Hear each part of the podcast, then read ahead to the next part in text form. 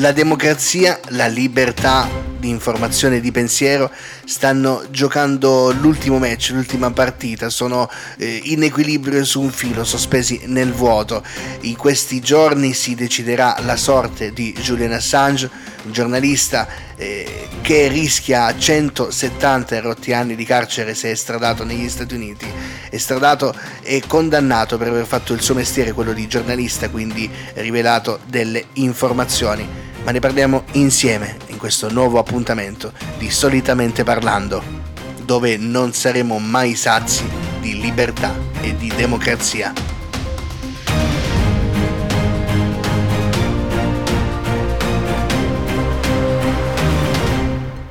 Una voce, mille opinioni e chissà quante voci, quanti pensieri liberi ieri sera hanno atteso per conoscere il futuro di Julian Assange, eh, perché ieri sera si è conclusa eh, l'ultima udienza dell'appello che stabilirà se il fondatore di Wikileaks dovrà essere estradato o meno negli Stati Uniti, dove beh, verrà processato per la diffusione dei famosi documenti segretati, i famosi Wikileaks appunto, ma dove verrà processato praticamente per aver fatto il suo mestiere, quello di giornalista, per il quale eh, fare questo mestiere gli potrà costare addirittura fino a 175 anni di carcere, ma secondo alcuni l'estradazione verso gli Stati Uniti potrebbe comportargli anche il rischio del pericolo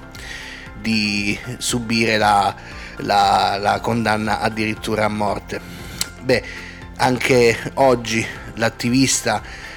Julian Assange, che dal 2019 è rinchiuso nel carcere di Belmarsh a Londra, non si è presentato in aula dopo che i suoi avvocati avevano insomma, fatto sapere che le sue condizioni di salute non erano ottimali, anche a causa di questi 5 anni di reclusione in un carcere di massima sicurezza. Ehm, ormai capelli bianchi, barba bianca, viene indicato ancora una volta come prigioniero politico dalla, ovviamente dalla sua organizzazione, la Wikileaks, eh, che la, la, la, quale la stessa Wikileaks scrive in un comunicato, in un post eh, su, sui canali social, eh, parlando della giornata di ieri, della giornata del, ehm, dell'udienza dell'appello come una sorta di giorno X in cui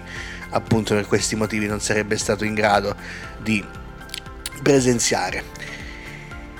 Cosa c'è dietro Wikileaks, o meglio, cosa c'è dietro questa udienza, questa, dietro questa richiesta di estradazione di Julian Assange verso gli Stati Uniti? Che cosa ci stiamo giocando? Ci stiamo giocando la libertà di pensiero, ci stiamo giocando uno dei principi cardine della democrazia, della, eh, non solo della, della Repubblica, della nostra Repubblica, perché noi facciamo parte di un sistema collettivo molto più ampio dove eh, tutti i paesi occidentali fanno parte insomma di un unicum ormai. Quindi ci stiamo giocando questo, la libertà di pensiero, la libertà di poter essere qui anche noi e dirci quello che eh, pensiamo, di riflettere insieme, di eh, essere liberi di poter raccontare ciò che anche i nostri governi fanno. Ma chi è Julian Assange e soprattutto che cos'è stato Wikileaks. Scopriamolo insieme.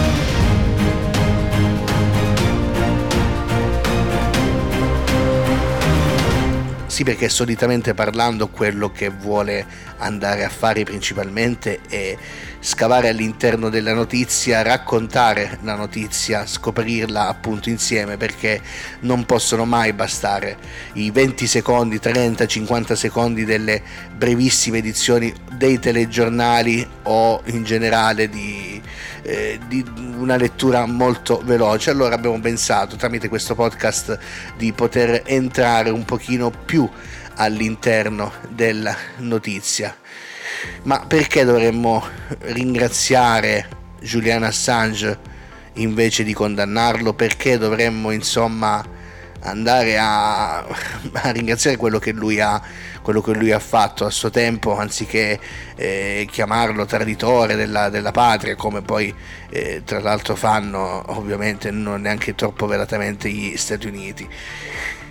Il 28 novembre 2010 è stata una data che per chi l'ha vissuta eh, insomma lo, si sentiva nell'area che sarebbe diventato una sorta di 11 settembre, lasciatemi passare il termine, della diplomazia mondiale. Già perché qualche ora, qualche ora prima tra il 27 e il 28 novembre, comunque per le prime luci dell'alba del 28 novembre, insomma, eh, sono stati svelati i contenuti di ben 251.000 rotti cablogrammi diplomatici inviati al Dipartimento di Stato a Washington dalle ambasciate di ogni parte del mondo. E dentro questi, questi, questi Wikileaks, questi, insomma, questi, questi cablaggi, cablogrammi diplomatici, eh, ci sono una serie di scoop e documenti di assoluto rilievo ottenuti da fonti coperte da anonimato, da fonti eh, interne comunque alla diplomazia statunitense. E per esempio ce ne sono alcune che riguardano direttamente e qui vado a toccare subito questo tasto sensibile perché ci riguarda da vicino anche in questi giorni, questo per dire come tutte le notizie bisogna conoscerle perché sono tutte collegate da un filo rosso, da un filo eh, piccolo, piccolo, piccolo, quasi invisibile, però c'è, c'è ed è importante conoscerlo, collegare perché ci aiuta a capire bene il nostro presente. Era il 2010, attenzione, c'era presidente del Consiglio l'ormai defunto Silvio Berlusconi e una parte di questi documenti resi noti da Wikileaks e pubblicati eh, dai giornali di tutto il mondo riguardava il giudizio delle ambasciate e di altri diplomatici statunitensi proprio nei confronti dell'Italia e di Berlusconi. Berlusconi che veniva giudicato come, se, testuali parole, sembra sempre di più il portavoce di Putin in Europa, con il quale ha un rapporto strettissimo e con contratti energetici lucrativi, oltre ad avere misteriosi intermediari italiani che parlano russo. Questo ad esempio è il giudizio degli Stati Uniti sul rapporto fra Putin e il Cavaliere, ma ricordiamoci quello che è successo soltanto un giorno e mezzo fa praticamente, dove quella studentessa italiana eh, durante un, uh, un, question time, durante un incontro con Putin in Russia, eh,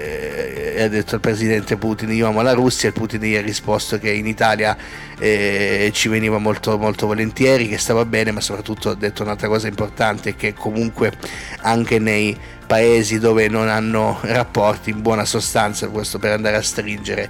c'è comunque un collegamento attivo, cioè ci sono comunque dei collaboratori anche nei paesi dove non,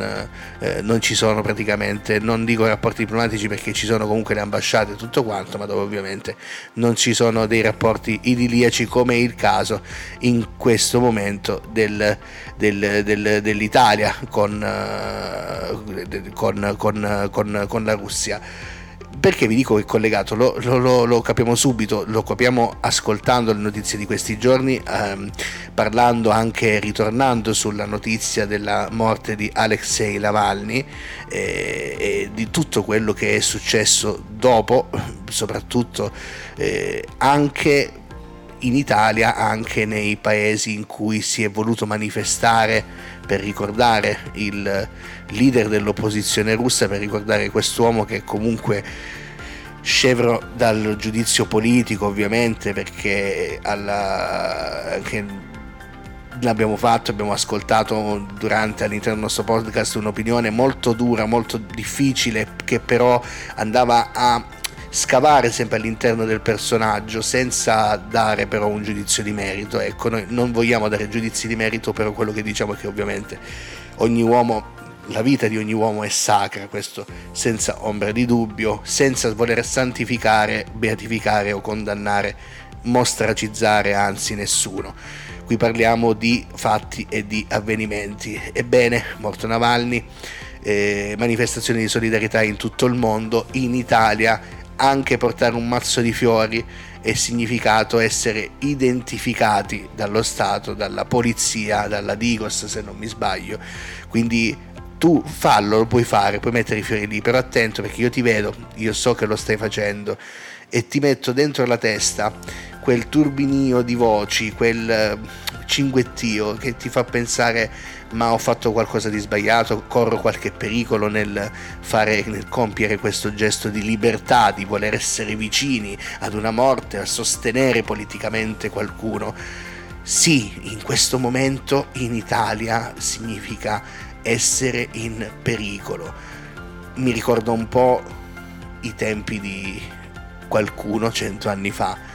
quando i dissidenti politici, ma soprattutto quando le persone di cultura venivano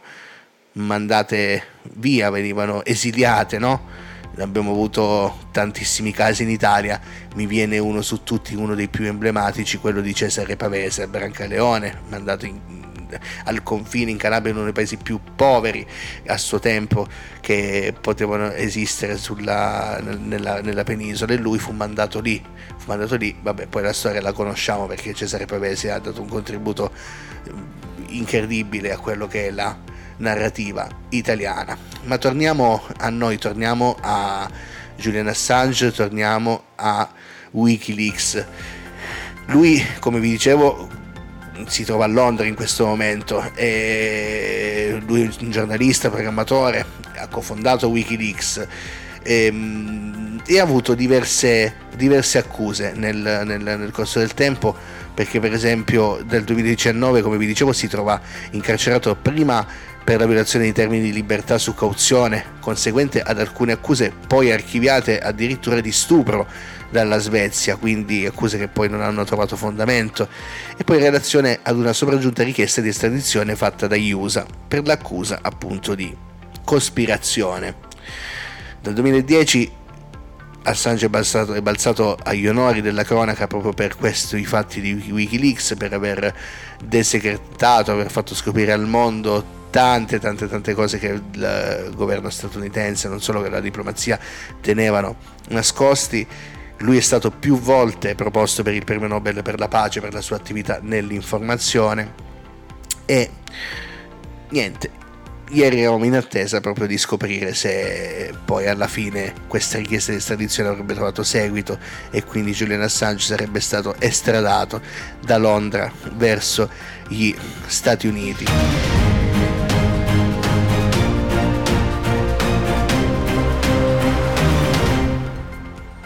Ma le udienze dell'Alta Corte britannica sono eh, soltanto uno degli ultimi atti, degli atti finali di questa lunghissima vicenda giudiziaria che vede coinvolto Assange da ormai praticamente più di dieci anni. Se la Corte infatti quando emetterà il proprio verdetto accetterà la sua richiesta di appello, allora comincerà un nuovo processo nel Regno Unito, mentre se la rigetterà Assange potrebbe benissimo fare ricorso alla Corte europea dei diritti dell'uomo, cosa che metterebbe in pausa il processo di estradizione. E c'è da dire che è una cosa che per esempio a me mette, ve lo dico sinceramente proprio, mi mette inquietudine è questa attesa che io pensavo non ci fosse di questa attesa nell'avere il, il famoso verdetto da parte eh, della, della dell'alta corte britannica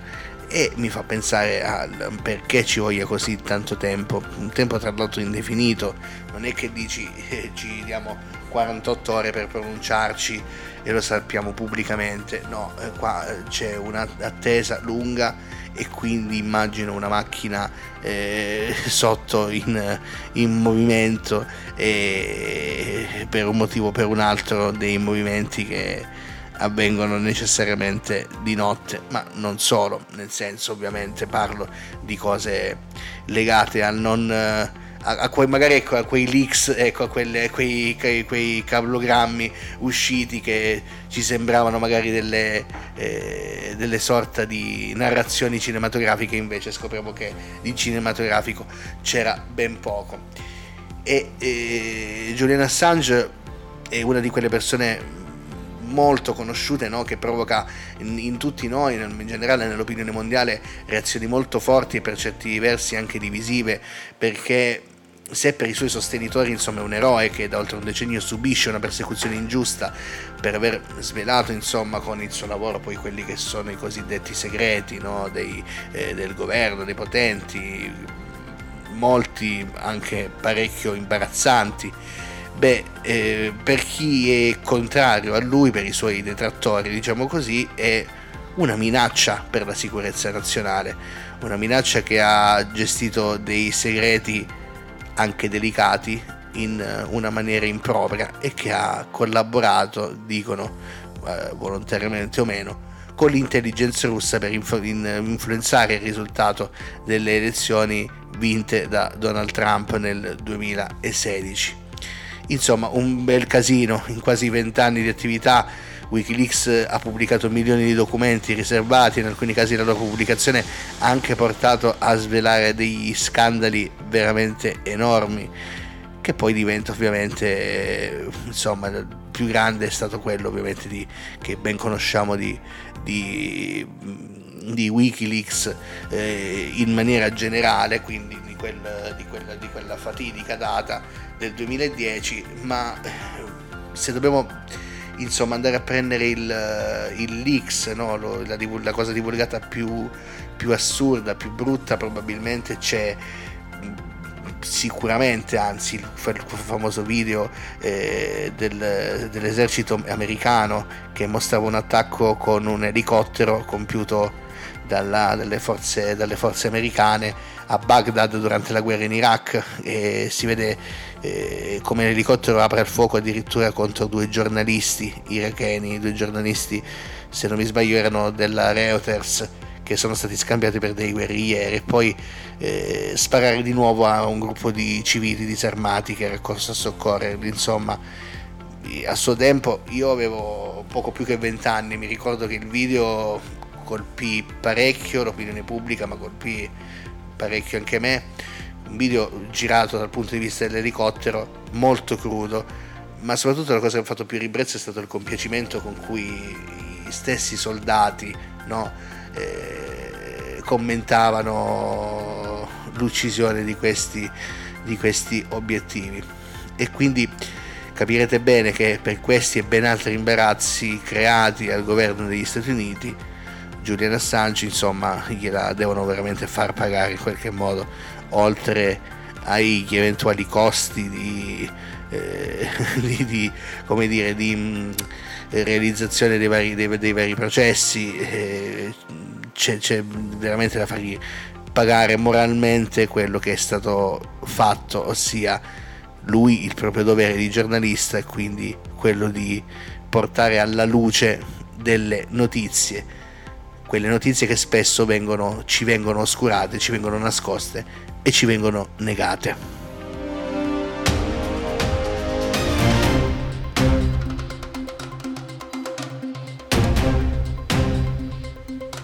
come finirà la vicenda di Julian Assange lo scopriremo